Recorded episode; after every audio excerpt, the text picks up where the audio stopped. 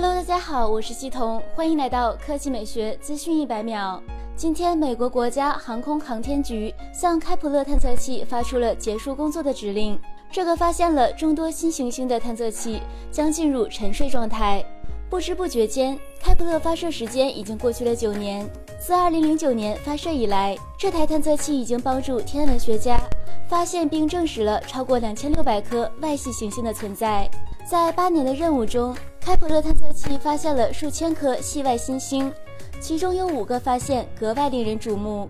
二零一四年，他发现了开普勒四五二 b，虽然这颗行星远在一千四百万光年以外，但具有许多与地球相似的特征，即所谓的地球二点零。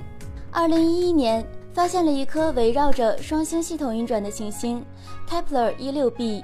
同一年。发现太阳系以外第一颗适合生命存在的行星，Kepler 2.2b。二零一七年发现第一颗超级地球，LHS 1140b，温度适宜人类居住，同时其表面可能存在液态水。同年发现拥有多达七颗类地行星的 TRAPPIST-1 恒星系统。